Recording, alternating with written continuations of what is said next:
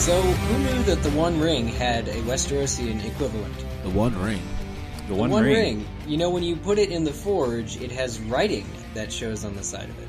I see what you're doing here. I'm talking, of course, about ice, which met its end. I'm dancing. You just can't see it. Let's thank Eric for that kind introduction, everybody. It's Game of Owns. Thank you, Eric. Well, it opened. We thought it was going to open with a death, or we speculated that it was going to open with a death, and you know, it kind of did. Still, it was the death of a sword and the birth of two swords. Of course, being the, the the the episode title, but we only saw where one of them is going. Mm. So far. So far. Mm. So far. However, if you take a different translation uh, of that title, we did see two swords. In fact, we saw ice at the very beginning being broken down into two swords, and we saw a needle at the end of the episode. Oh, needle, needle, Book needle, ended needle. by swords. Yeah. Well, that's a good point, but also Arya and the Hound, who I feel were the stars of this episode, are two swords uh, alone in the world. All right, can I ask us where is our excitement? Because we just watched the first episode of season four, and this is our first show back. It is. I know that we didn't sing and dance before, but let's just say I like our first show dancing. back. Yeah, I mean, we need some more dancing. like from the mask, right? Yeah, that he was. He was doing some. Oh, dancing. they call me Cuban Pete. I'm the king of the I'm All right, well that Cuban works. Pete. Okay, guys, I was underwhelmed. Let let me just put what? that out there. I I, I was I absolutely. believe This is going to be a great episode then I was- because we're gonna we're gonna go toe to toe here. I mean, how could you be Wow. underwhelmed? I well, explain to me, and then I will. Are you uh, just trying continue. to piss the listeners off? Is that is that what's Well, happening? It's the first being- episode back here, and you're already saying you're underwhelmed. What was underwhelming? I'm not underwhelmed for the series for the season as a whole. I let's not jump to conclusions here. And I hate to be this guy. I was this guy for uh, Harry Potter: Deathly Hallows. I hated this. I hated being this guy the whole time when everybody was like, "This is the best thing ever." Um, I, I don't know. The passage of time has irked me. It's been, I guess, a couple weeks, and the dragons have grown like five times their their previous size. It, it bothers me just how much the dragons have grown, and uh, you know, Khaleesi hasn't even made it to Meereen yet. Uh, so you know, that's kind of the last she left the other city for. Well, she was Meereen. crowd surfing at the end of the last episode. You got to give her some time to make her way to Meereen. yeah, takes takes a long time time to to make it there. crowd surf the whole are- way there. It's not like you know you can take a bus or a train or an airplane to get from one place to another. Eric, this Hey, look, I Micah, I have foot. the maps. I have the maps. If in one season she can go from where she was in the on the on the coast with um uh what's his face Meister Illyrio all the way to Vaes Dothrak in a season, she can make it from uh Yunkai to Meereen in a couple days. But anyway, look, the dragons they bother me, and clearly they have huge important things to do this season that requires them being large. But in how do you terms know of they con- don't evolve like Pokemon? in continuity, it's, it's become it's gone from Charmander to Charizard. It's completely Yeah. skipped. No, it's, definitely completely skipped Charmeleon. No way. No way. Uh, Eh, all right, all right, no. all right. Well, Charmeleon Charmeleon. a little bit better flame. Yeah, okay, okay, okay.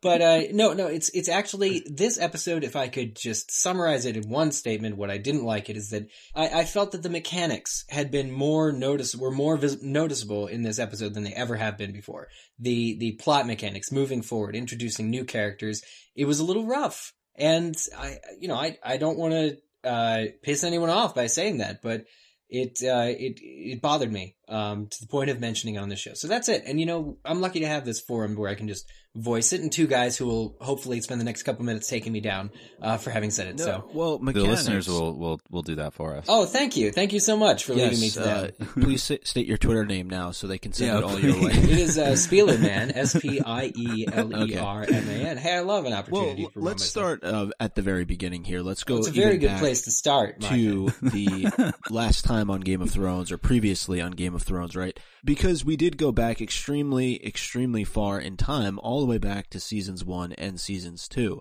Um, if you look at the the very last scene that we saw was, of course, of Ned having his head chopped off, and we did get the scene with Lommy where he has needles stuck in his throat, and Yep. that obviously mirrored what happened at the end of this episode. But I actually liked that. I I thought the fact that they were calling back to those previous scenes and they were including them in the opening sequence and then shifting right to Tywin, uh, you know, at the forge, breaking apart ice or or having the mason break apart ice and split it into two swords.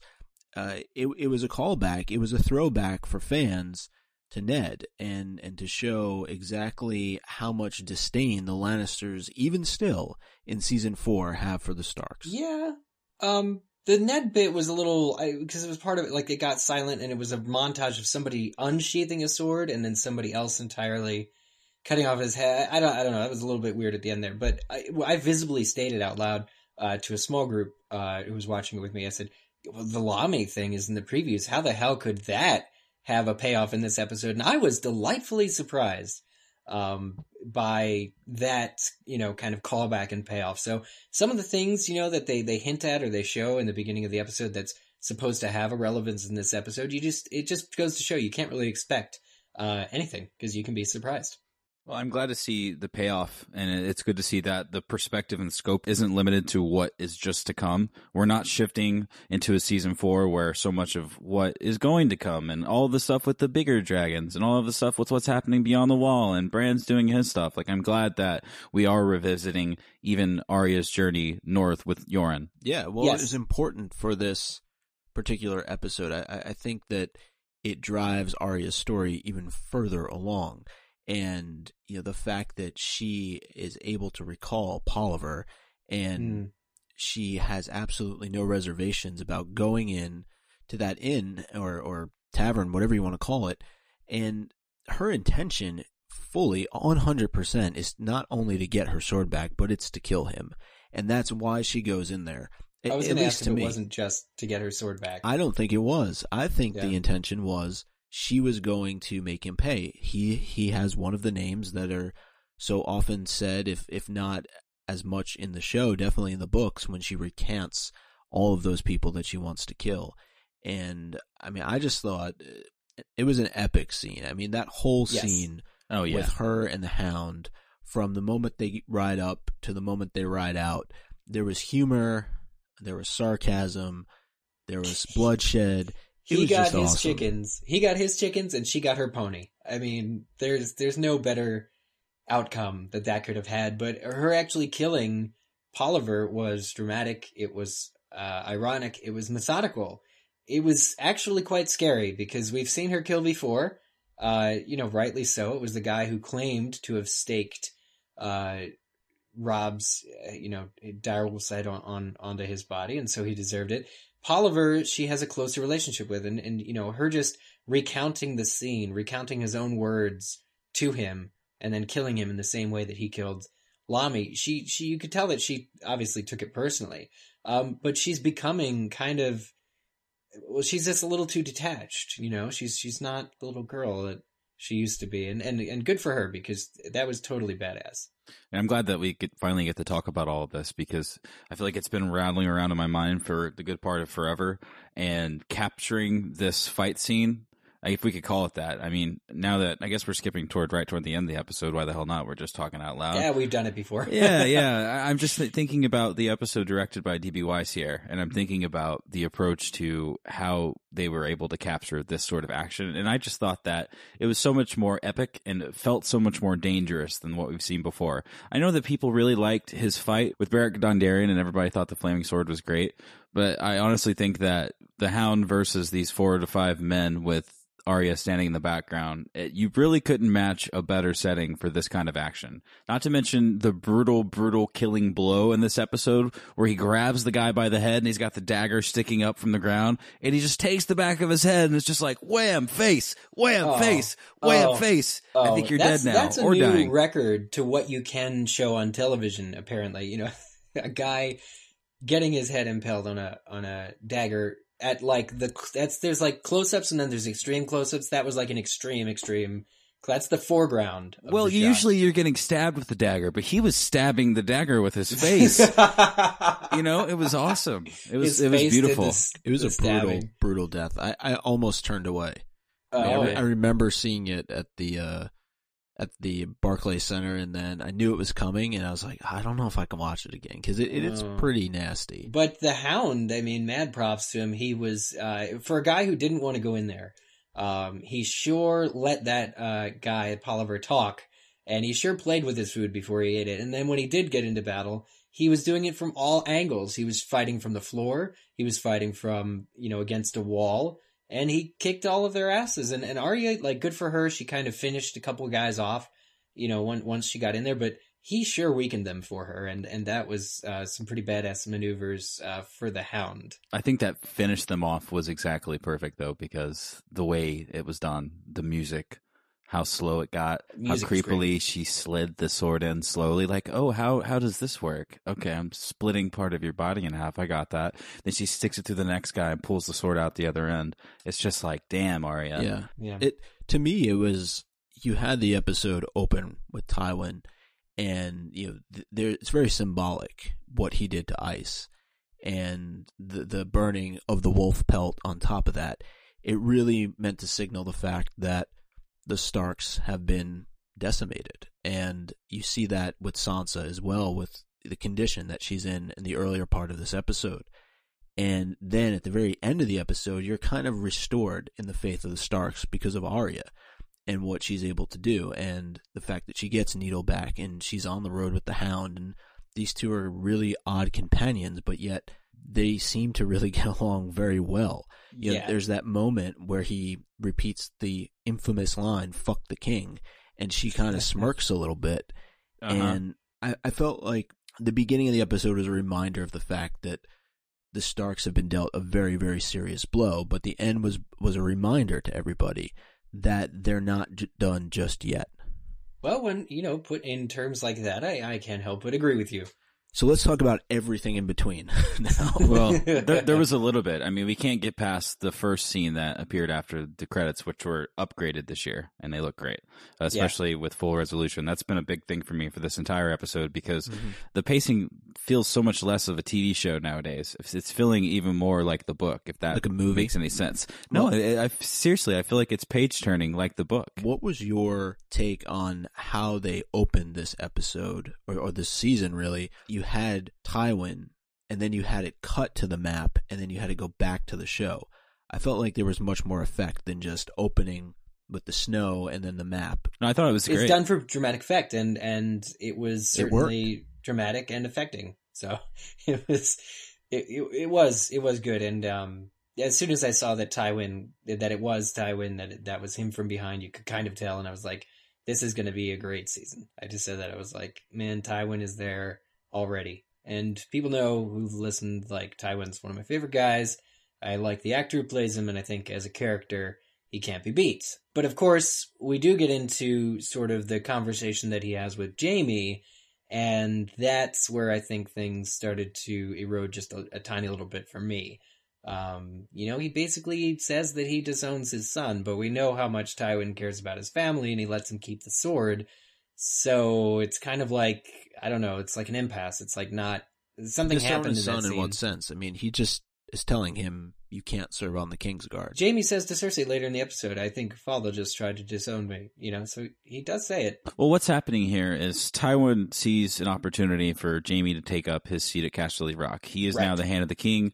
He's at the capital, and like he says, he's not sure if he'll even see the Rock again before he dies. So he's looking to give Jaime something to do because this terrible thing has happened to his favorite person in the world. So he's giving him a new sword. He's helping him with the scabbard. He's offering Jaime an option that he sort of sees in his own mind as the best sort of ending to Jaime's story. Like he's 40 years old. He's going to go get a wife, have some kids. Like he wants Jaime to live a full life like he has. That was weird that they kept bringing up his age like twice, two or three times. Like you're forty, you're forty, you're forty, which means Cersei is forty. Um, but I, I know I think you're right. I mean, with Jaime and Casterly Rock, um, because we know that he doesn't want to give it to to uh, Tyrion.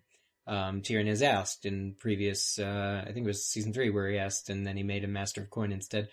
Um, but he doesn't want to give Casterly Rock to his other son, and so Jaime is the natural and always was the you know the firstborn and the natural heir to uh, the seat, and so somebody's got to take it, and it might as well be Jaime now that his days of glory are are so clearly, presumably behind him. No, it's seen as an out. It's seen as an opportunity, as Zach mentioned, right? Because Jaime is injured and the king can really remove anybody he wants from the king's guard. Right. And Joffrey would most likely, in this case, listen to Tywin. He's not going to want to have a one armed man or one handed man fighting for him in dire situations should it come to that. So the tactician that Tywin is, he sees this as a very great opportunity uh, to put Jaime back at Casterly Rock and to let him live out his days there, as was mentioned, raising a family and, and just ruling um, from afar and not having to worry about anything uh, the likes of what he's endured up to this point. But Jaime is too honorable for that in some respects. And then we have Tywin giving Tyrion a nice job. Now, I love the juxtaposition here because you know, Jaime is given this new sword. He's given all this care and attention, and it's understandable. He's been gone for a very long time. But Tyrion's been around. We're going to see in our Wednesday episode the beginning of, of Tyrion's rise to power in a certain scenario in, in season two. But now we're in the middle of season four, and Tyrion's already had his job, and he's already been master of coin, and he's been hanging around the capital, sneaking Shae around for a while. So, what better thing than to have him do? Stand outside of King's Landing in the dust and wait for one of our guests to arrive. yes. It was a fall from a grace, slightly if you- dangerous guess, by the way. Yeah, very well, slightly an dangerous. unanticipated dangerous guess because he is awaiting the arrival of Prince Doran Martell and instead gets the Red Viper. Right, but the Martells in general do not have a good attitude toward the Lannisters, which, if you're listening right now, you should know at this point. The story gets told a little bit later, um, but is very, very intriguing. Goes back to sort of the day where everything happened, or the, the series of days, the week where everything happened.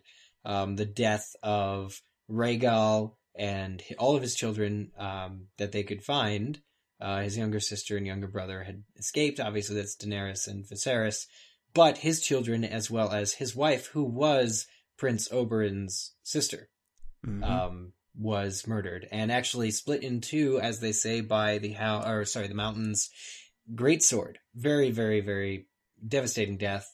And we're meant to believe that uh, this was also right around the time that I think uh, Lyanna Stark died, um, right around the Robert's Rebellion and the time where everything fell. So it's uh, it's kind of you get a character who shows up with um, bad blood uh, that's that goes back to the past, and Tyrion is clearly intimidated um, Yeah. by this, and Tyrion, as always, takes to heart any threats on his family that he finds, and you know, you we've always seen Tyrion as being a tactical uh, individual, and you just wonder. I mean, he, he correctly assumes where Oberyn is uh, when he does not show up, uh, and it makes sense. Um, except it seems that Oberyn was there more for his um, bastard wife, uh, which I think is the correct term there, um, from what I heard about her. She is a sand. Yes, she is a sand. I love these last names. I love these bastard surnames for people. Yeah. Um, but uh, Tyrion kind of lets the whole thing slide. Like Oberyn pretty much clearly states he's there to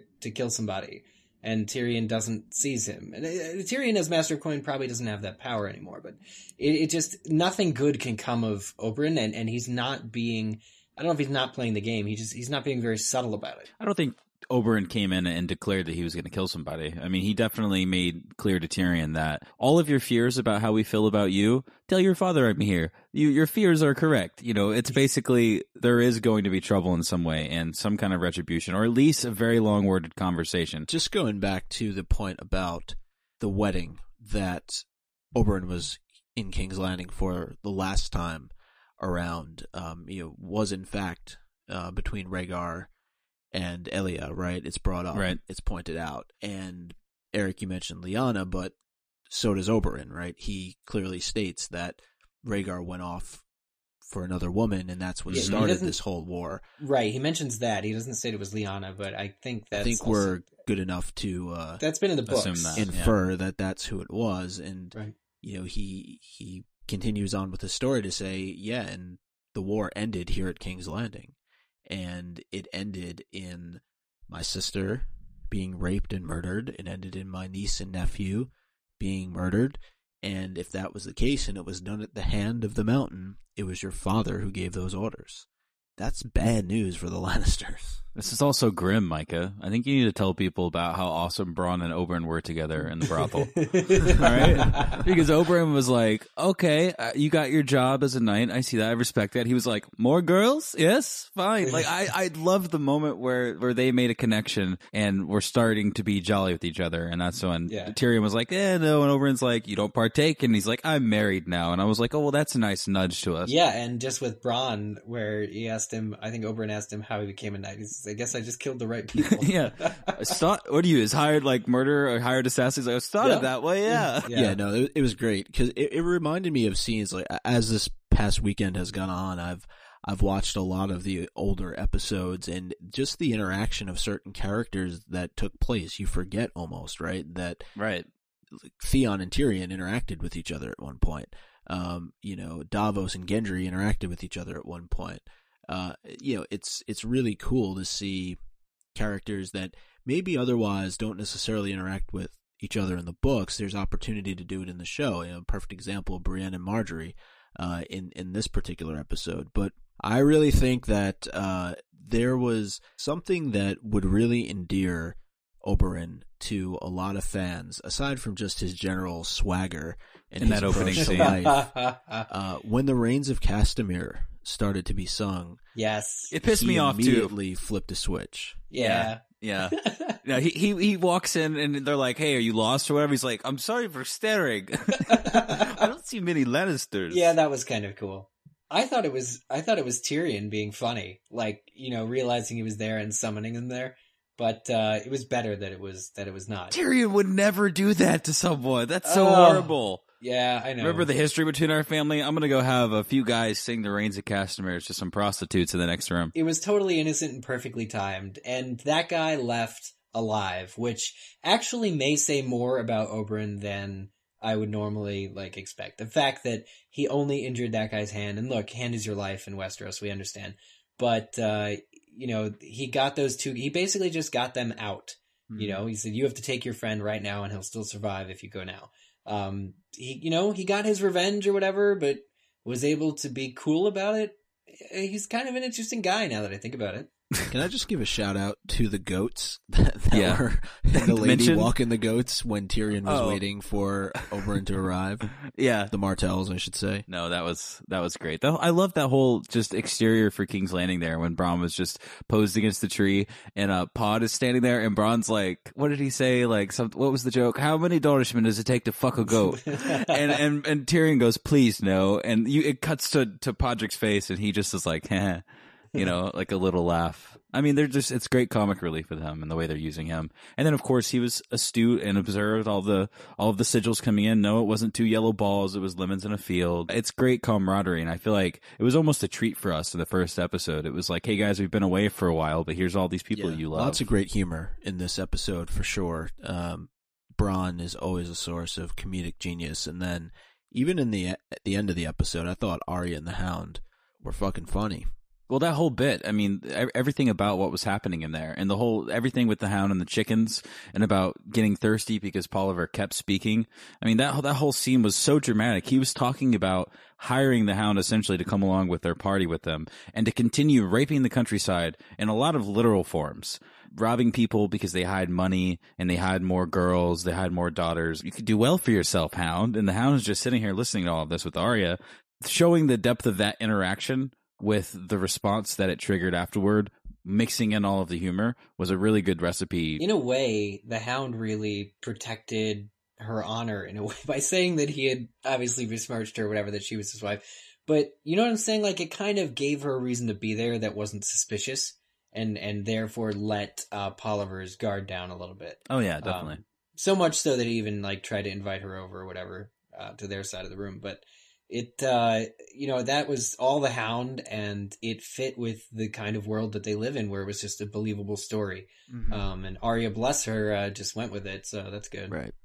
Well, I mean, not to not to go back to that, but I feel like we spent a lot of time on that already. But uh, Tyrion, you know, t- to get back to him, um, both him and Jaime, I felt they had really rough episodes. Uh, Tyrion with being sent out by Tywin to meet the Martells and you know having to deal with the Red Viper unexpectedly, and then he goes with um, you know, to meet Sansa, and Sansa obviously is in a right state because of what's happened to her family, and then he deals with Shae. It's just like a never-ending cycle of Shae, trouble uh, for for Tyrion. Shae needs Shae expects way too much out of Tyrion. Um, very annoying in this episode. Very, very, very annoying. He's Yes. pledged to another woman. He's made it clear that she will get her head cut off, and Tywin will be the one to do it, probably with his new sword. Um, you know, if he's ever, if she's ever caught, and she doesn't care. She flounces about, screaming, making loud enough noises to be overheard, and we know that she's overheard and discovered and taken. The news is taken by the same woman who overhears it straight to Cersei. So there's the card right in Cersei's pocket. She's going to have the right whore this time. Uh, when when she threatens to kill her, Well, it's it's all Shae's fault. And you know what? I don't feel sorry for her. if I'm you sorry. remember, this is the same woman who Shae threatens with a knife to her throat when she was about to go tell Cersei about Sansa finally getting to that time of the month um, a couple seasons ago. Oh no, I, I didn't realize it was the same woman. so a Um, little bit of retribution there, possibly. Um, so Shae's going to get herself killed, but really, you know, one of the things that I had forgotten so about, optimistic. Yeah. really, one of the things that I'd forgotten about from season three, uh, through the break was Varys's offer, um, for Shae to buy herself a house and a couple servants out east, you know, go away because, and he said that Tyrion is one of the few men who can fix the kingdom. Um, but he's distracted by her and, and all that junk. Mhm. Um, you know, these days, like in this episode, as as non-offensively as I can try and say this, she clearly was a distraction for him. He had very important things to worry about uh, and to do, and she was distracting him with drama, saying that he loves his wife, who he's promised to. It's it's just it's it was a little over the top for me. It's a little dramatic, a little melodramatic. Well, she's Um, also being misled though, because Varys and you know last season made it seem like Tyrion was the one who wanted her to go away. You know, take Did he the make it seem, or did I mean the heart hears what it wants to hear? Yeah, Uh, maybe that's true too, but I think that you know, she needs to understand that she needs to step to the side and maybe this is a perfect example of Tywin being right in saying you shouldn't have brought her here. She's becoming more of a problem than maybe Tyrion initially anticipated she was going to be. It's just that her death is going to weigh in on him more than her leaving would. You're you're And assuming she's going to die. I hope she dies, but Oh, I also think that that's just the way the world works. Um, this world. Yeah, this this world. I'm sorry, this world. But I mean, I think Varys was right in calling it, and Tyrion knows it as well, and he's warned her.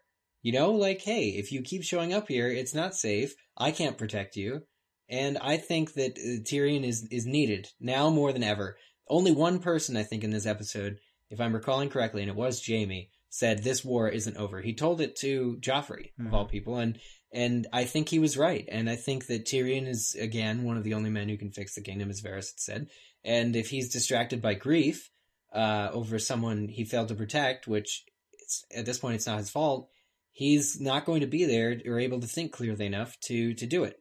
Um, Yeah. And another evil will be had. So Yes. Um, now, let's talk a little bit about Sansa, the other side of uh, Tyrion's uh, tr- love triangle. Tri- here. triangle. Yeah. Uh, she really is. Uh, she screwed up. I mean, given everything that's happened, that's not unsurprising, and she's in a, a really bad mental state. But she's somehow able to keep her composure despite everything that's going on.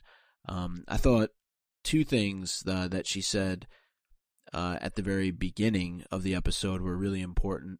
Um, she she really noted how her brother and her mother were killed, and you know, of course, last season we saw what happened to Robb um, in the season finale where they sewed Grey Wind's head onto they his body. didn't though. That was so upsetting to me. That They did show it. No, well, they showed it. It's a couple arrows Would you held. want to show like the seamstress sewing? No, no, no. There was no sewing. There was no sewing. The the the wolf's head in the episode, which I just watched before the oh, it premiere, was on spikes, is right? hel- is held on by arrows. It's Oh. not sewing. So it's in the book. I get it. They sewed it. I think onto his chest in the book, but in the show it was arrows, and the show continuity Mhm. meisters. Um, Well, it wasn't. It wasn't a maester. It was, according to those guys by the campfire, it was just like a, a patchwork job. That they Yeah. I, it wasn't sewn in the show, and for the show to say it was sewn, I mean, maybe it's just it's a rumor. These whispered down the alley. It was Mhm. sewn. It was arrows. It's nitpicking, but for me, I was just like, no, that's inaccurate. Um, why grieve Right. over that? Well, and the other piece is that her mother's throat was basically cut to the bone, Yeah, and dumped she in the was river. thrown into the river. So, not too much uh, respect there for either Robb or Catelyn. I wonder if that river flows north. It might, or south, or east or west. There's many directions a river can or go. northeast or southeast or northwest or southwest. It's one of those. But Sansa, on the whole, and and and Sansa did have a bit to do. Um, and you know, I wanted to mention this earlier. Sir Dontos uh, makes a resurgence uh, to her when she's in the Godswood. She doesn't want to be disturbed, and there's this game of like pitter patter. Like she hears footsteps behind her. There's this massive guy She's being chased by Hodor. Yeah. it it was funny. It was it was just kind of a funny another one of those comical scenes.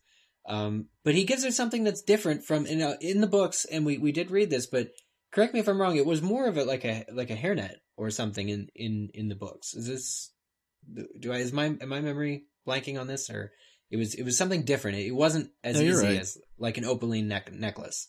It was a hairnet. Um, it was hairnet.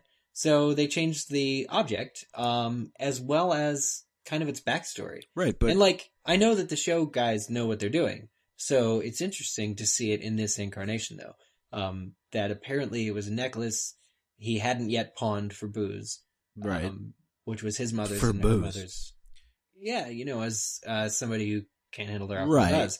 But is it really? I mean, there was another scene involving necklaces that took place in this episode. I thought he just grabbed it from the bushes where where uh, Margaret or sorry, uh, Lady Olenna had discarded it. Um, but no, he's better than that. On his honor as a knight and a fool, You trust him. I, I do. He seemed to, to think it was very important. In fact, he said, "This is how you should remember me." hmm When he gave This is the okay. This is the one problem I had with this episode. oh Um, you talked about mechanics, and I know they didn't show him in the the opening of the episode in terms of last time or previously. Oh, they did, though. Thrones. They did show him. Yeah. However, I think introducing him the way that they did, and just hey Sansa, here's a necklace to remember me by. What two seasons later? Well, uh, that's a little, you know. yeah. Well, is it like Cersei said to Jaime, "Too little, too late"? Am I am I wrong on that? I mean, I just thought that throwing in a, a obscure character like Sir Dontos, who possibly could have de- been developed over uh, the last few seasons, at least in maybe some minor scenes, um, and then to just throw him in here and give Sansa a necklace. We don't know what it's for, but I'm sure it's going to play some role in the future. like, here is plot point. Here is plot Right. element from past to that's the one thing I didn't subplot. think worked. Um, well, because in the books he has re- repeated visits to her in the Godswood, and this is before the Battle of Blackwater. And it, but even in the book, it never really amounts to anything. He, he gives her the hairnet, but then he disappears. And now, because we're not in book three, we don't know if the hairnet ever pays off very quickly. Um, yeah, I mean, it's it's just you gotta you gotta. I think you have to swallow it, and I think maybe I'm being too hard on the episode because it can be. Um, you have to swallow things like the Daario Naharis recasting. Um, you know, and and uh, these new characters, the new uh, wildling uh, gentle folk, the thresh or whatever, whatever they're called, really too as well. New villains are being introduced, and this is just kind of how this episode goes with these new kind of facets to the world. It's not bad. It's just one of those episodes that kind of has to exist to set the tone for the rest. Eric, you mentioned um, the Thenn, right? Then That we met. Yeah. now and then. yeah, uh, a really ugly looking person uh, who likes to eat humans under the guise of crows, right? A formidable opponent, I think, now that's going to be joining forces, it seems, with Tormund and Ygritte. And they have plans for Castle Black. you know they needed some reinforcements uh which you know at the the the end of uh, the last season they had lost a couple guys including their warg. And on the what's the word? On principle i i, I can't object to learning more about the wildlings. And th- these are things like throwaway lines like well there are giants and cannibals and you get them all united by giving them a common enemy telling them we're all going to die if we don't get south you know quotes from previous seasons um these guys who are as different as any of you know the two families in Westeros, who both hail from North of the Wall, are uniting to stage a, a front on Castle Black, as you said, and, and this is going to be dangerous. And I, I guess I didn't really pick it up in previous seasons, but Jon Snow lays it very clear um, in in the scene where he's you know at the hearing, I guess you would call it. Uh, he says they're going to attack simultaneously from the south the ones who've crossed over, and Mance Rayder from the north, and we're going to be in trouble.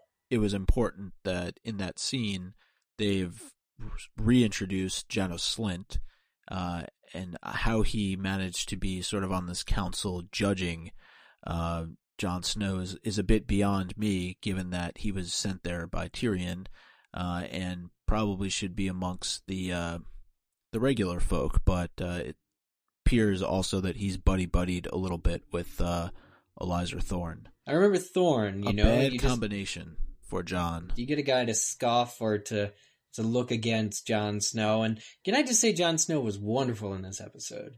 Um, you know, not being somebody who always rallies behind him, I think that he had the the right um, reasons for, and he was able to justify his actions quite well. Um, of course, his life depended on it, which doesn't, uh, you know, hurt.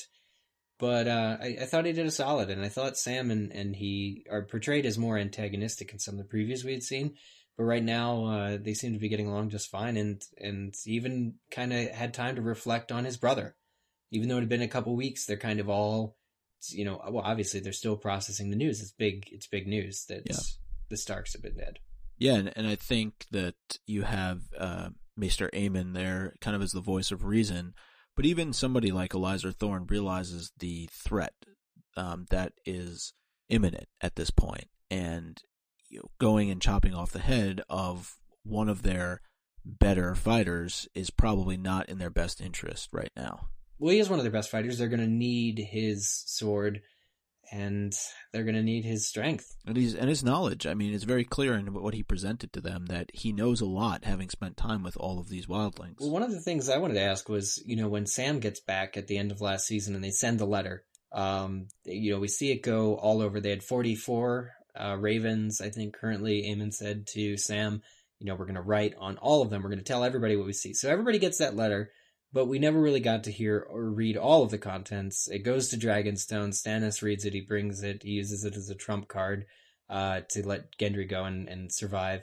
Melisandre reads it, then she burns it. We don't know kind of exactly what he said that would be in some ways more convincing than any of the um, uh, you know requests for help assistance to the wall hey we've seen white walkers i would include if i were sam also here's how to destroy them bring all the dragon glass you can from the east or wherever it comes from you know i, I would actually start kind of giving information out to large westeros because this is nothing short of a tremendous siege that they're they're looking at they're basically looking down the barrel of a gun. I mean, once the wildlings get over the wall, they still have to, all of Westeros still has to contend with White Walkers. Um, who knows when they'll arrive, but there's just a lot of shit coming at them from up north, and it's it's pretty terrifying. Can I just uh, throw out the the mention that Sir Duncan the Tall got in this episode? That was beautiful. That entire scene going over the Book of Brothers with Joffrey and just sitting there and Sir Meryn's in the same room and, and Joffrey's just dripping his, you know, malicious scent, if that makes any sense. In the scene just before it had that, that epic statue and then it cut right to it and he was matching that same epic pose. And, you know, that's just, that whole scene there was just a breakdown, I feel like, uh, of Jaime in a way because you've got his kid there that he's sort of looking at in the third person because you can't really approach him in that same point of view because it's not really acceptable. And he's acting in kind of a snotty way. And I'm sure that as a father, he's not very proud of what's happening. But the cuts that Joffrey makes at Jaime, those are actually founded. You know, where where are all of his pages? Sir Duncan the Tall has four, pages, pages. in the Book of Brothers, and, and Sir Jaime Lannister, you have one page. And it's just kind of sad because that's the life Jaime wanted to live. And now that he's being faced with the injury he has, it's just not quite attainable as it was before. Jaime is going to have to prove himself to people. He's going to have to win people over again. And look, that's that may not be called for. It's just something he has to do. But Jaime only needs one page in that book of brothers and one sentence: "Killed the king." I mean, you know, killed the Mad King. Should I say. think it's got to explain more than that. I mean, I mean, saved the story that saved told everybody, saved everyone from immolation, Yeah. like instant i- from certifiable immolation. You know that is all, and and he can bookend the book. He can be the last page in the book because that's a pretty good thing for for for knight for somebody to do. I really think that Jaime had a.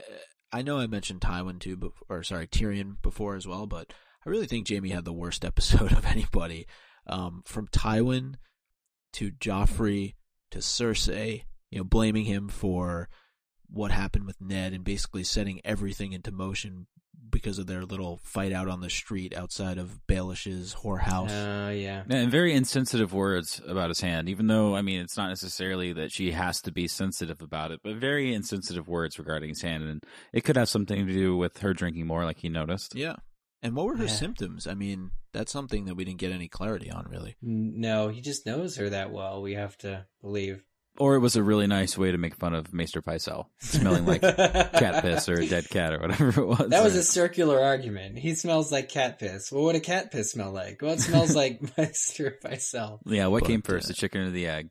Yeah, The, exactly. the scene between Jaime and Brienne, I thought it was good to see their reactions beyond the kind of madness they had to live in before. And I know we loved the idea of them traveling together, but I really like them in a safe place, having a safe conversation Definitely. with shampooed and conditioned hair, if that makes any sense. Shampooed and conditioned. You were talking about Jaime having a rough uh, episode. I wanted to talk about the the incident with his hair. Man, You liked it. It made shoot- No, I don't. The buzzsaw. Him and Pod. He and Pod both got haircuts. It looks terrible on them. It's not. It's. I'll just. Right. I, there, I've said it. Okay. I just think. is that is that why you didn't like the episode?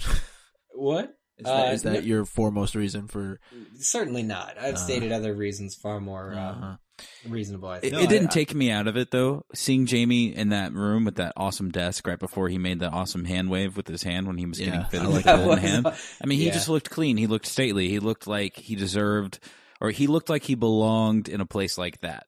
When just outside of those walls, you know, 100, 200 yards away, 300, 500 yards away, there's people starving. They have these brilliant homes, it looks like, that people in our modern day now, on a totally different planet that actually exists, would love to have, would pay lots of money to have. And I just thought the whole clean cut attitude with Jaime, I know it's been something that people have talked about online and socially and that Eric doesn't really prefer. But for me, I just felt like it made sense because these are rich people. He's a Lannister and he's back home. He's yeah. Um. well, I mean, you know, like I, I maybe I've gone a couple days without having the cleanest hair out of everybody I know. Um. But ha- certainly having it in mud and uh, you know, um, uh, fe- feces, uh, you know, and all that stuff for all that time, uh, would probably ruin the hair. You'd probably need to cut it that short just to get all the mites out. Um. So there's that. I don't know what happened to Pod though. Pod's got some some serious bugs he had to get his haircut for, but uh, I don't know, man. one thing that I noted was in that scene with Tywin uh, that he has, uh, you know, when he's talking about uh, Oathbreaker, and he asked him, "Would you have me break another oath by you know giving up his uh, job as being a member of the Kingsguard, right?" And but yet when he's talking to Brienne, he's more than willing to break his oath to Catelyn Stark. Was it an oath or a vow? What's the well, difference? I mean, eh, Yeah. you're just looking at him depending on the situation. Look, his argument, of course, a man uh, kind of justifies his actions any way he wants to, right? Um, but the battlefield has changed quite a bit from that time when he last saw Catelyn Stark. Catelyn's dead. Uh, his, you know, this girl, Sansa, has married his brother. So is he really to run off with his sister-in-law? You know, where, how far will he get? That whole Yeah. exchange was brilliantly set right above Sansa, and they were just sort Yes. of looking down at her. That was Yeah. well done. That's something that they haven't necessarily done in the show before. And I think mm-hmm. that the way that broke off into Sansa's walking through the foliage and then meeting Dontos was good. But but just particularly that conversation, I felt like Jaime was standing on so much of a ground because there's only one Stark girl there, and the one that is there is his sister in law now. And his argument that where would she be safer other than here, it, it really holds strong. That's why I feel like Brienne didn't have anything to come back at him with. Oh, but she did. She said, "Can you look me in the eye and tell me she's safe?" That's hardly an argument, though. Oh well, yeah, okay. Because I guess you really can't be safe Well, anywhere he in that world. he got it from her too. I mean, it wasn't a good episode to be Jaime Lannister. I guess not. And he was, what did he say? He was like, you know, everyone's been giving me hell today in my family. You're, you, you have the hair to be a Lannister, but not the looks. not the looks. She did have some nice blonde hair, and I was Are just you seeing sure she we're just looked like a related? Lannister. Yeah, Yeah, are you sure we're not really? That was good. You know, I really liked um, Jaime and Brienne. Looking back uh, over the rewatch, and this is a recent development because you know during the show I didn't really care for it when we were first watching it, but uh, Jaime and Brienne are, I think, two of my they're just my favorite relationship next to Arya and the Hound, and you know I'm sure I'm not alone in that. They, they're just good to watch on screen together, and you hope that they'll get more time together. Well, maybe your mind will change when you go back and rewatch these episodes, and you're not making a podcast right after. You'll you'll you'll go back and you'll realize that hey, maybe it's not as bad as you thought. You'll really Hey, like you it. know, Mhm. you know, this is right after, as you point out, and it is a podcast where we're just kind of stream of consciousness going back through the episode, things we thought were weird and things we thought were cool. That's you know, it's right. all we it's all we can do uh, on Sunday nights here. We have nothing but a work uh, work week ahead of us that uh, to to bum us down. Before we close the show, we have a certain Mother of Dragons ahead of us. I think we've Oh, yet to speak about in great, great detail. She got big ass dragons. They're too big. They're exa- I I think that that is probably I I couldn't be I couldn't possibly be alone in thinking that they grew too fast. Um, but what she did with the signposts is very honorable, and her way of handling every obstacle that comes, you know, to her door, including gambling of uh, her closest confidants, uh, she can handle it, and she's she's a doer, she's a handler, and she really you can get behind the, th- everything that she does. Um, Dany is is one to root for. Dany is one to count on, and now she's actually got the army that she Mhm. wanted for so long ago, and she's going places. I certainly hope it's more than just a marine this season. that girl. She's gonna go places. Yeah. She'll That make girl. something of herself. What did you guys think about the new Daario? It's- he's good. I like the scene. Um, you know, when they were talking about strategy. I, I, I felt like they needed to include Daario early on uh, in this season, even you know this episode, I guess. Um, you know, recast because people weren't going to uh, necessarily identify directly with him uh, because they have no clue who he is um, aside from Daenerys saying his name, and people would say, "Well, hold on a second, that's not Daario. Doesn't look like Daario. Not the Daario that uh, existed in season three. So uh, I think they did a good job establishing him. He had a couple scenes, you know, the one with Grey Worm and then um, The one with the one with Dany. Yeah, and and I thought strategy is important. I mean, he was really teaching her there. He was telling her, Yeah. you know, you need to know what it is that you're getting yourself into. You need to know the people. You need to know the place, and you know, he's teaching her about being an effective ruler um, and and knowing her people more than just showing up and, and liberating them. It was good for us watching though, being sly with the flowers. You know, Mm. like, oh, it's a matter of strategy. Here's a flower. She's like, do you want to walk at the back And it without makes your bouquet. shoes? Yeah, and here, here's this other one too. This is the dusk rose. If you drink it with hot steeping water, it'll make you go to sleep. And it's just like, oh, Daario. So wait, wait, Eric, you didn't um, comment on Daario's new hair color. Casting beard. wise, look, you, there are some things you just can't control in the world. Uh, was it jarring? Yes, but it, they dove right into it, and you have to respect that. As you say, he had plenty of scenes. I think the new guy's just great. You can't really fault him for not being the old guy, you know? Right. Yeah. It's- so there's, uh, you know, I have no comment. I'm sure it'll be great. Uh, you know, they're just gonna they're gonna go forward. It was just one of those weird things that happened in production. So one more thing before we get uh, to our owns here, and uh, it does involve Brienne, but I thought it was important uh, from a character development standpoint that Brienne felt the need to go to Margaery Yes. and tell her what really happened to Renly, Uh, not just to absolve herself of any wrongdoing, but she actually felt that it was going to be meaningful in some way to Margaery to let her know how Renly died. But really, in the grand scheme of things, I don't think Margaery cares how it happened. You think less of Margaery for her reaction in this scene. There was no heart to heart. There was no, uh, yes, I loved Renly. You know, she's past it. She kind of has to be. Um, her mother in the past has always warned her about, you know, watchers on the walls and an ear listening in every corner. So, you know, her response there, you know, Joffrey is our king now seems really cold. Eh, Perhaps it has to be. Well, I mean, it's just like Olenna said to her when she was making the crack about the sparrow necklace. Not here, not even in front of me, not Yeah. even with just me. You basically have to stop doing all of that. You're about to marry the king, you're about to become the queen, and King's Landing is a very dangerous place. So I just think she was playing her cards close to her chest. But I mean, with Brienne, she almost didn't have to. She was in Ring Renly's Kingsguard, you know. So it's like, well, there's one person you can open up to, but at the same time, I thought it was an important, as you say, character development for for Brienne to get that off of her chest, and and and kind of really, it made sense if Margaery's going to be or Margaery's going to be the new queen, um, to to make sure that you're not on her shit list. Uh, it's it's kind of especially if you're going to be spending any duration of time in King's Landing, and you know that's the other thing that it's been a couple weeks and Brienne is still there, and you know they're kind of both uh, her and Jaime are trying to figure out well, what they're going to do now. Um, and I'd like to see what sort of Brienne's future has in store for her because I, I like her now more than ever. It's the hairdo, isn't it? If there's one person who likes her more than I do, she, uh, one person that likes her more than I do, it's uh, Lady Olenna. She She was struck with her, huh? of Brienne. We just get to look at you. Oh God, you're a tall drink of water. Uh, and Brienne's expecting to be insulted the way she always is. She's Yeah. totally expecting to be like, "You're a tall woman," you know. But no, she's just like, "You're the one who put my grandson in the ground." Like, you know, put put his face in the dirt or whatever she said. Yes. So let's we're going to end on a high note then. We're going to end right there, I Yes. think. And we're going to get into our owns of episode 1. Uh, can I go first? Take our first Yeah, own, all right. please. All right. You must go first. Uh, you mentioned he made it into the recap. Uh, the influence of Ned Stark still being relevant uh, to this day.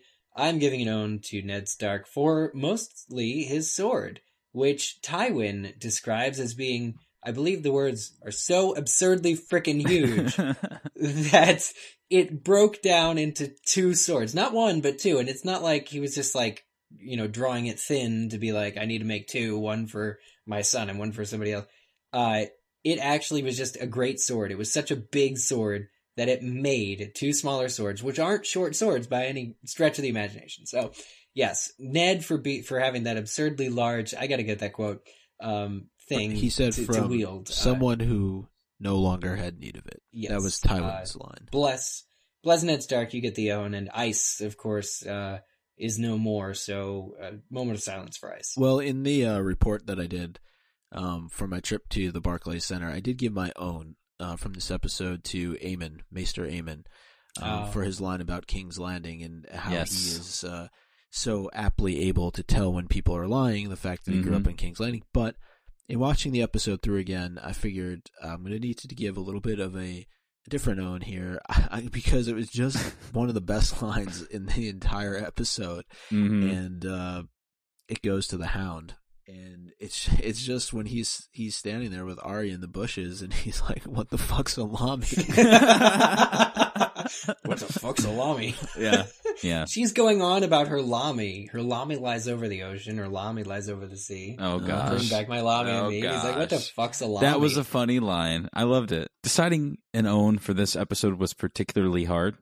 I am not sure because there's so many great moments. I mean, ranging from Pod's reaction to the joke, ranging from the joke itself, ranging from everything that Bronn did in the entire episode, uh, ranging from the incredible nod towards Sir Duncan the Tall, which I just warmed my heart so much when it happened. yeah. between Grey Worm and Daario having a contest from midnight until well into the morning by position of the sun's standards, holding their weapons directly in front of them. I've done a contest like that similarly, but not with weapons, and I can tell you that it didn't last that long, and it wasn't just to walk beside a girl on our way to a new place. So that's also really good. I mean, this episode is is truly full of owns. We could talk particularly just about Oberyn stabbing the Lannister man through the top of the wrist with his dagger, and he called him. What did he call him? He was just called him. I think that you're a short pink man who's slow to the draw. I mean, I'm just just just destroyed him, and I thought it was brilliant. I mean, or you could track back to what to Oberyn's situation when he was shopping for people, and he took the guy that came to sell the prostitutes. He said, "Oh, you can stay because I'm a prince," and he got what he wanted because he was a prince. Yeah. I think probably what I'll have to give it to, honestly, is the Hound chugging Polliver's drink. After he kept talking and he kept Oh, saying how yeah. thirsty he was. That's who I have to give it to. The Hound gets my own in this episode for taking a man's drink and drinking it right in front of him. I mean, that's fair, right? Yes. I hope that everyone listening at home can agree with that. That might not have been the most impressive one. There was so agree. much to happen. or you could give it to him for In this episode. chicken on the way out of the He's gonna have to eat all the chickens in this room. if one more word comes out. Oh, man. We've asked on Twitter, we've said, hey, this episode happened tonight. You know what to do. It's Game of Owns. We're back from last year's season three read through. And a lot of you guys are listening maybe for the first time and you're not exactly familiar with what we're about to do. This is what it is. You tell us what we just told you. That moment or moments in the episodes that blew your mind or was a little bit more witty than the rest, we sometimes read them back to you with music playing behind it. And sometimes we con Eric into doing the entire thing. And sometimes we call it Eric Skull reads tweets really, really, really fast. Mara Quinn says, then own some poor night's watchman. Aww. Oh, that was sad. That It was. sad. Jasmine Alvarado says, My own goes to Arya. What can I say? Not only is she badass, but she knows she's badass. She does. Oh, yeah. Hashtag. Brady Furar gets clever and says Arya is the owner of Needle again. Huzzah! Huzzah. Miss Lane also agrees with us. What the fuck, salami, anyway? What is Alami? Not Den says George R. R. Martin for sure. Anyone who's read the most recent chapter released for Winds of Winter would agree. Hmm. Oh, Spoilers. okay, interesting. Quiet, Micah. Brandon Bryce. Here's a good one. The dragons owned the episode because when they want to eat, you'd better get out of the way. Dragon puberty is rough. I know, Brandon. It's hard to get through, buddy. Hang in there. Oh, I feel terrible for Angie, and all of the listeners at home showed as well. She tweeted us HBO Go owned my ass by pretending to be a reliable streaming service, only to epically fail when I most needed it. I've heard the complaints. Oh no. I haven't personally suffered those issues, but I feel bad for Angie all the same. Emily Farmer has spoken for everyone else who didn't uh, tweet into us by saying Arya gets all the owns. There you go. Deneen Cole, fun with emoticons. Arya got her horse and her sword back, except I think the sword is like. A rocket. This, the a sword syringe. is a, uh, a Syringe. needle. It's a needle. It's a Oh, needle. It's yes. perfect. Her needle back. Deneen Cole wins. Deneen, Something. I, I think we should retweet the Deneen Cole thing. This is just too All cool. right, it's being done. Handsome pig. Hang I shouldn't there. be laughing at this. These guys are great. I love doing this again. My own goes to Oberyn Martell doing what or who he wants. There you go. David and Dan for some pretty sweet foreshadowing, says Amy Christina. Oh, we'll see what uh, she means by that. Snow Lisi says the own of the episode goes to D&D for having the balls to say that Rhaegar left Elia for another woman. Ooh, Hashtag still in disbelief. I wonder if that was a secret. I don't know. Keep you're asking the wrong guy. Okay. Amy Christina says Owen also goes to Maester Aemon for being the sassiest. Quote, I grew up in King's Landing. there you go. Michael Cerrone uh, also stated that circular argument smelled like a dead cat. What does a dead cat smell like? It smells like spice hell between Jaime and Cersei. Oh gosh, and just a few more here. Amy Christina again says Owen goes to Olenna for being Brienne's number one fan. True dat, Amy Christina. True dat. True dat. We heard from Mara Quinn once more. Joffrey owned Jaime when he called him out on not having any heroic deeds to put in the King's Guard book. And John Newman says Arya stabbing that dude who killed Lommy. Short and sweet. Josh Williams agrees the own has to go to Arya for killing some guys to prove her horse worthiness. Own goes to Tywin melting ice. Hate that he did that, but pretty badass regardless. Hashtag who gets the other sword? That's what I want to know. Jolene Wilson says, best line for the night. Tyrion to Sansa, quote, I admired your mother. She wanted to execute me, but I admired her. Katie Flores, Jon Snow owns for finally not being a pussy. That was Eric Skull reads the tweets in. However many seconds it took. What you just heard was a collection of things you've done. Now, obviously, we've left probably a good 700 hanging on our Twitter list because it's just a lot to wade through. But if you make your tweet pretty much the coolest of all time, or something that maybe I could borrow and sound a little bit more clever with on an episode and not have to go through four or five options, you should send it our way. Only one man at this show knows where to send it. And we ask that man yet again to speak his mind at this moment. Tweet at us at Game of Owns on Twitter, just like all of the people we've read from the tweets. Of course, you can also scroll upon our Facebook wall. We'll get to more of the feedback that we get from you throughout the week uh, on our Friday episode, a scheduled Friday recap episode. Friday. Yes, Friday. But in the meantime, scroll upon our wall at facebook.com slash Game of Owns. And you can always email us, contact at gameofowns.com. And I'm looking forward to seeing more of these tweets because the tweets just keep on coming. It's like a never ending supply of some good, Quality ownage. some nice red Well, I mean, it was it was a strong episode, man. There was some strong owns, and I think that everyone is reacting like this is all they can do, but just let it out in their fingers. you know where else they can let something out? Where, Micah? on iTunes. Yes, it is the place where you can rate and review our show. Uh, and it is the time of year that uh, a lot of people are going to be interested in some companion content um, with the season just premiering earlier this evening as we record here. And uh, we want to be able to be that companion, just like we're that companion for you. So uh, head on over to iTunes, leave us a rate and review in the month of April. Nothing less than five stars is acceptable that's just the way it works based upon our deal with iTunes, which you know we for legal reasons we can't get into you know too much about, but let's just suffice Yeah. it to say, um, five stars. That's the way it goes. and uh, we do appreciate it, and we'll read them on the show. You know, definitely on Friday's episode. Uh, if we have some new reviews to read, uh, we will share them all with you. If you were with us last year, you know to expect a brand new commentary series coming your way. We're starting season two on Wednesday. We couldn't be more excited. And then, of course, we have our Friday mailbag roundup episode looking ahead to the second episode of the season, uh, which we saw a nice little preview for uh, at the end of tonight's episode. But I'm excited to see some other characters uh, that didn't make it into this first episode, and Yeah, there were there's quite a always that few of them. list. There's uh, is there quite a few? Would you I say? think so. I- oh, yeah, definitely. Uh, there's the Hodor and Bran, uh, Rickon and Osha. If they're ever going to show those guys separate, uh, No, they're gone re- for a while. And, Uh, and the Reeds. Okay, and then there's also uh, Stannis and Melisandre. Who else am I forgetting? oh, Davos, you can put him in there. Oh, of course. That well, okay. That, that You're forgetting about your favorite character. So Theon. he is my and favorite Shireen. character. No, but I'm talking about your favorite character, Theon. Oh, Theon. Oh, Yeah, you forgot him. You mean Reek, though, right? Reek. Because the last time we saw him, he was getting that name pummeled into him. You see, people, we're still trying to wrap our minds around season four. The it's only just begun, and we've got all of these days ahead of us to share what we think are some pretty exciting plans. Not to mention rounding a lot of it out with some con appearances later this year. It's just going to be exciting. Some live show action, some fun stuff. So if you're listening for the first time and you're afraid of Micah because he sounds so beautiful, let me just warn you that in person, he's almost as bad. So Yeah, man, just a lot to look forward to. I'm excited. And uh, Varys, Littlefinger, neither of them made an appearance in this you see, there's still so much to do. Oh man, you know the first two episodes are like two halves of a whole. The last season did this too. It just showed everybody else too. We love you guys. Please don't ever leave us, even when the violinists play. That was Eric Skull. That was Zach Louis. And I'm Mike Tannenbaum.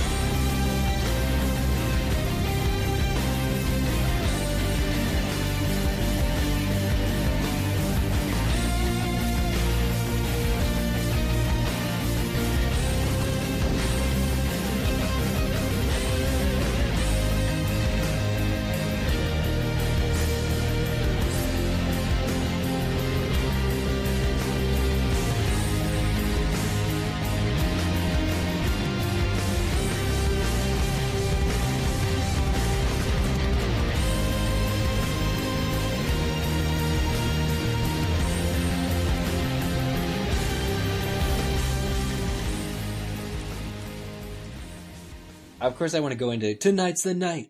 Come get it up. No, like, now we're thinking of the Black Eyed Peas song. we got a slam. Welcome to, the, jam. Are we still recording?